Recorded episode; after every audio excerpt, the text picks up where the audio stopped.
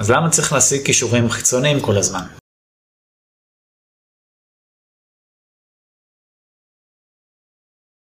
אז בעצם כל עוד גוגל מתבססים על קישורים, שזה חלק מהאלגוריתמים שלהם, והם עדיין גורם משפיע בקידום אורגני, אנחנו צריכים להשיג קישורים, שזה בעצם הכל יחסי למה שהמתחרים שלנו עושים, ובעצם מה התחום דורש מבחינת תחרות. בתחומים לא תחרותיים אנחנו לא נצטרך כמעט להתעסק עם קישורים.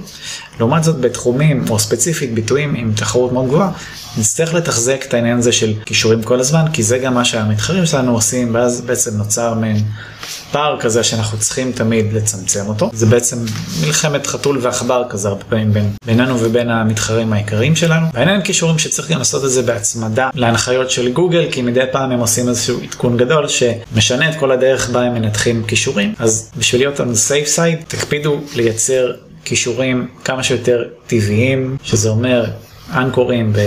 הטקסטים האלה שמהם יוצא קישורים עם שם הברנד שלכם, שם המותג, דברים שנראים טבעיים יותר, לא מלאכותיים, לא כמניפולציה להשפיע על התוצאות. זאת הדרך הבטוחה יותר בלונגרן, אז תצמדו יותר על הפרקטיקות האלה. שיהיה בהצלחה. למידע נוסף על קישורים והרבה מדריכים על קישורים חיצוניים, תיכנסו לתיאור הסרטון, יש לי שם הרבה קישורים ומדריכים בנושא. בהצלחה.